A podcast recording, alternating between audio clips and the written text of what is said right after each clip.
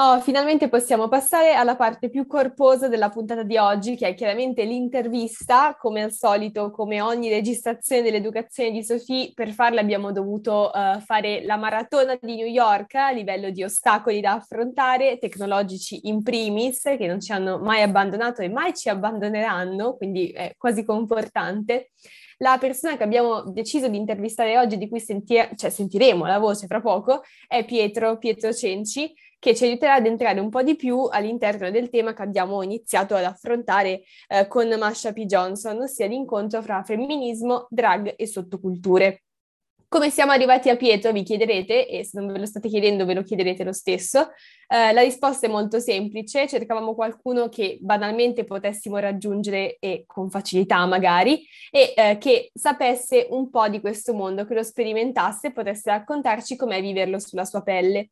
Eh, io e Pietro andavamo al liceo insieme, non eravamo né nella stessa classe né facevamo lo stesso indirizzo, ma questo poco importa perché eh, una grande esperienza di alternanza scuola-lavoro ci ha portati a eh, intrecciare i nostri percorsi e oggi finalmente siamo qui con Pietro. Eh, lasciamo subito la parola a lui che si presenta, ehm, se eh, gentilmente ci dice anche i pronomi con cui eh, vorrebbe che ci riferissimo a lui durante il resto della puntata, sarebbe stupendo, così evitiamo di fare qualsiasi tipo di gaff e siamo il più rispettosi possibili. Quindi lasciamo subito la parola a Pietro e ci sentiamo fra poco.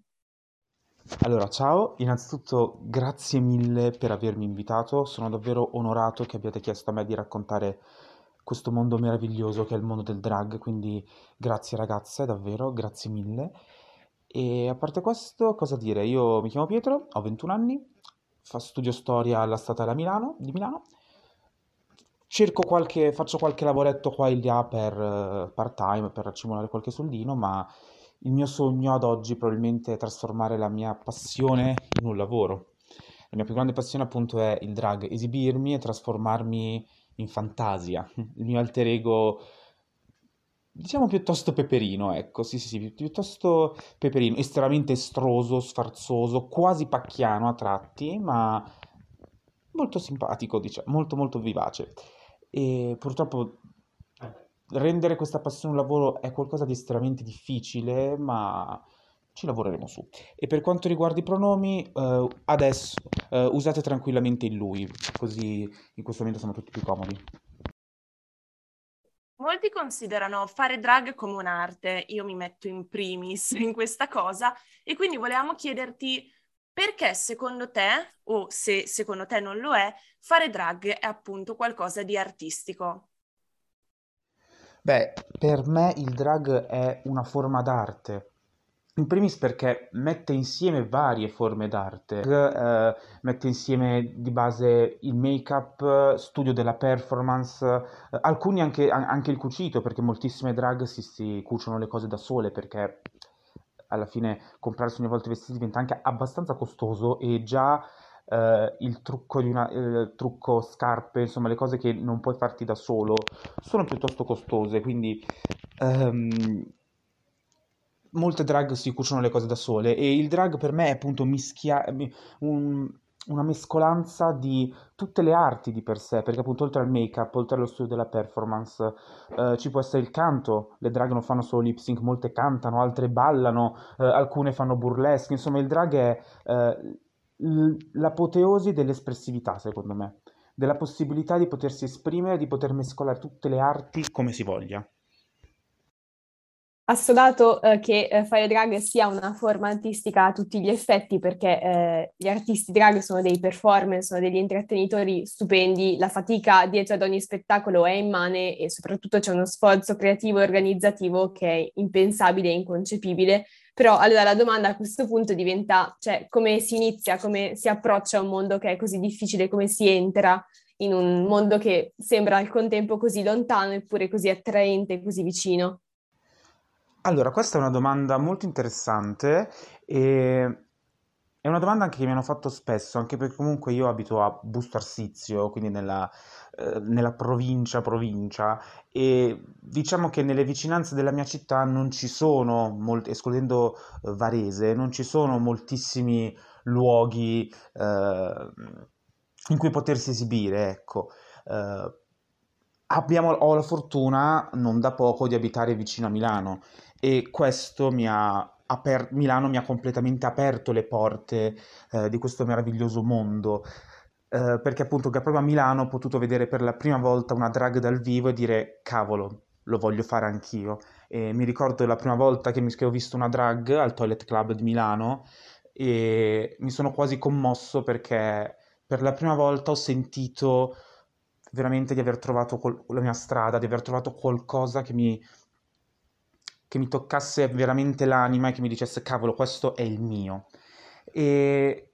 se qualcuno volesse iniziare ad avvicinarsi a questo mondo, vi dico trovate un locale che per un locale, ma anche in realtà un teatro, qualsiasi cosa che faccia spettacoli drag e andate, buttatevi, parlate con il, con il, con, parlatene tranquillamente con, con le drag che sono sempre aperte, sono sempre disposte a parlare, a raccontare a incoraggiare nuove artiste. Quindi buttatevi semplicemente, ma anche se non, se non riuscite, se come me non abitate proprio nelle più grandi metropoli, eh, fatelo in camera vostra, fatelo con i vostri amici. In questo, periodo, in questo periodo in cui per varie motivazioni andare fino a Milano diventa anche abbastanza complicato, eh, io mi esibisco molto spesso alle feste dei miei amici soprattutto alle feste dei miei amici, oppure con i miei amici, o, o addirittura a volte quando se proprio se non posso esibirmi ma voglio mettermi in drag, vado al bar in drag, insomma, voi iniziate a farlo, fatelo, provate e vedrete che piano piano, o anche non piano, eh,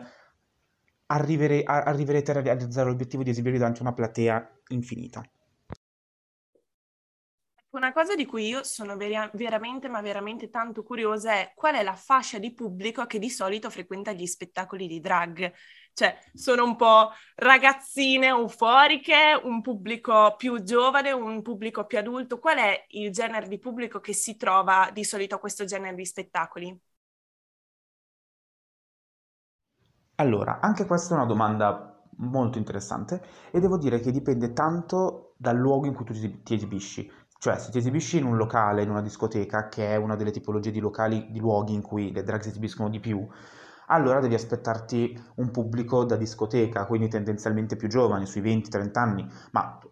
io quando mi esibisco um, nel locale dove mi esibisco di solito, appunto il Toilet Club di Milano, che devo ringraziare perché è un luogo veramente fantastico, è uno dei pochissimi luoghi in cui veramente nessuno si sente giudicato,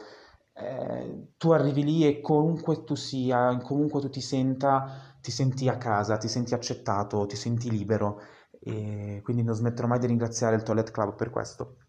Però comunque eh, questo era per dire che al Toilet Club dove mi, mi, mi esibisco io a volte um,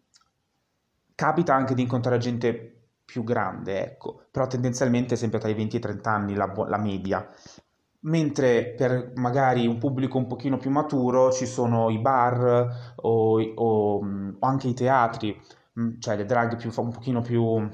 navigate, più famose, che riescono anche a organizzare degli spettacoli loro e vanno nei teatri, lì allora il pubblico è più trasversale, cioè l'età tende anche a salire. Quindi secondo dipende proprio tanto, in realtà il pubblico drag è abbastanza trasversale, dipende appunto dal, dal luogo in cui ci si esibisce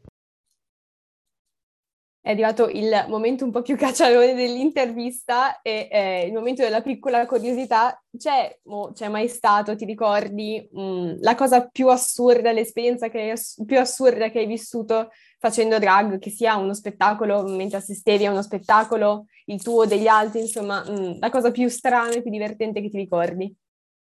Allora, diciamo che di momenti interessanti ce ne sarebbero, però se dovessi sceglierne uno sì, a mani basse vince quando una festa di un mio amico, ah, eravamo a casa sua nel suo cortile, io mi stavo esibendo, mi ricordo ancora, era Firework di Katy Perry, stavo facendo il lip sync di Firework di, di Katy Perry, e nel momento massima, eh, del massimo climax della canzone, quando sta per iniziare l'ultimo ritornello, io ero in piedi su una sedia e la sedia si spezza, si rompe e io cado a terra.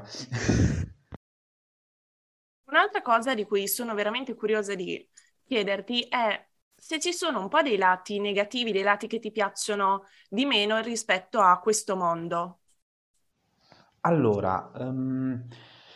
detto sinceramente, non, non, c'è un aspetto che non mi piaccia del drag, perché il drag tendenzialmente, il mondo drag credo rappresenti, almeno in linea teorica,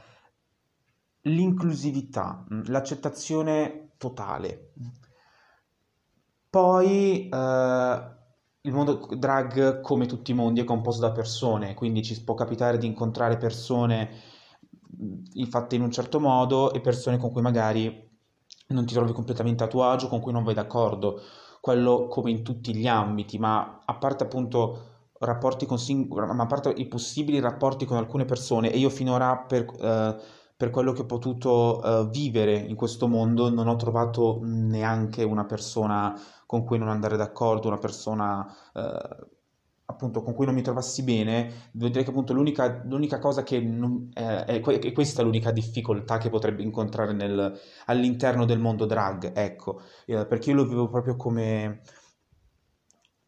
un mondo proprio d'amore, d'amore e d'accettazione totale, quindi inti- eh, diciamo che nel mondo drag di per sé io non trovo lati negativi. Secondo me il lato negativo, del, non, non negativo, però quello che deve mettere in conto una persona che vuole intraprendere questo percorso, vuole iniziare ad avvicinarsi a questo mondo, è il fatto che effettivamente nonostante la valutazione del drag sia cambiata completamente, um, è ancora um, più difficile da accettare. Cioè, un ragazzo gay che fa la drag, ma anche un ragazzo etero o una donna etero che fa la drag, eh, andrà incontro a determinate eh, difficoltà, perché comunque, parlando per la mia esperienza personale da ragazzo gay, eh, molte persone di, pe- pensano un conto è che sei gay, un conto è che ti vesti da donna. Quindi eh,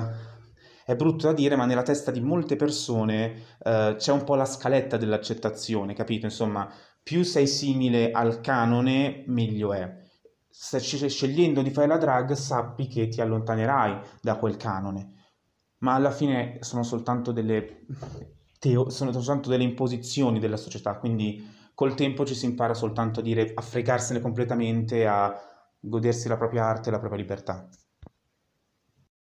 Ne abbiamo già parlato un po' in apertura, eh, però sarebbe eh, secondo noi molto carino e molto opportuno se riuscissimo a lasciare la parola a qualcuno su questo tema, cioè se mh, riuscissi a fare un paio di minuti a spiegare un po' come la vedi, come vivi la questione dei pronomi, come li usi, come li scegli e come mh, vivi il rapporto che gli altri hanno con i pronomi. Allora, eh, la questione pronomi, io sono, come per molte cose, eh, dell'idea che ciascuno possa fare quello che voglia finché non vada contro agli altri. Quindi io eh, personalmente per quanto mi riguarda, io non, non scelgo pronomi definiti, non, non, scelgo nessun tipo di pronome, cioè nel senso quando non sono in drag uso tranquillamente il maschile, come però può capitare che magari con le mie amiche facciamo la battutina eh, scherzando e eh, possa capitare che mi chiamo al femminile, perché a me appunto non non importa più di tanto, come quando sono in drag eh, e spesso alcune persone mi chiedono ma come ti devo chiamare, eh, a me non, non, importa più di tanto l'uso del pronome, certo quando sono in drag tendo più a utilizzare pronomi femminili, mentre quando non sono in drag tendo più, tendo più ad usare pronomi maschili, però per quanto riguarda me... Eh, non mi importa più di tanto il pronome che si usino nei miei confronti, perché appunto non, a me, quest- a me quest- non mi interessa questo, non è che non mi interessi, non, ehm, non ho particolari esigenze da quel punto di vista, eh, però al tempo stesso io credo che se una persona senta di volersi far chiamare in un determinato modo, bisogna rispettare la sua volontà e la sua libertà di farlo, quindi massimo rispetto per chi eh, voglia, faccia, eh, chi scelga qualsiasi tipo di pronome. E per quanto, ogni volta che qualcuno, che sentite qualcuno dire ah ma questa cosa dei pronomi, eh, ma è tutto così difficile, che cosa complessa, semplicemente basta chiedere. Se non sai come riferirti a una persona, vai da lei e le dici scusa ma come posso chiamarti? Davvero, non, eh, so che sembra strano, però in realtà è la cosa più semplice da fare. Allora, per chi segue il nostro programma, si sa che um, all'interno della, di ogni puntata si trova una prognosi culturale, ovvero un po' dei consigli uh, che riguardano il tema della puntata su che cosa guardare, che cosa leggere sul tema. Quindi oggi abbiamo deciso di fare una cosa un pochino più innovativa, un po' diversa, ovvero di chiedere proprio a Pietro una prognosi culturale, quindi un qualche consiglio soprattutto perché in questo ultimo periodo il mondo drag è stato rappresentato molto attraverso i media, sia attraverso programmi televisivi, film, ma anche sui social network. E quindi ci chiedevamo qualche consiglio anche, che cosa ne pensi di eh, questa prospettiva dei media rispetto a questo mondo? Allora, eh, questo è un domandone e devo dire che sono estremamente contento intanto che la rappresentazione delle drag sia cambiata, perché fino a non troppo tempo fa le drag venivano discriminate dalla comunità LGBT stessa, per assurdo. Le drag che insieme alle donne trans sono state anche per esempio la miccia, per esempio di Stonewall, che è stato l'inizio del, dei movimenti sorti in tutto il mondo per la liberazione delle persone LGBT+, per molto tempo sono state discriminate dalla comunità LGBT stessa, proprio per il discorso che facevo prima, per il fatto che fossero, ciò, fossero lontane dal canone imposto dalla società e quindi secondo la, ment- la mentalità di quelle persone rendevano più difficile l'accettazione. E in realtà si è visto l'esatto contrario, perché le drag continuando a essere se stesse, continuando a lottare e a esibirsi, hanno semplicemente lottato per la libertà e dimostrato che di base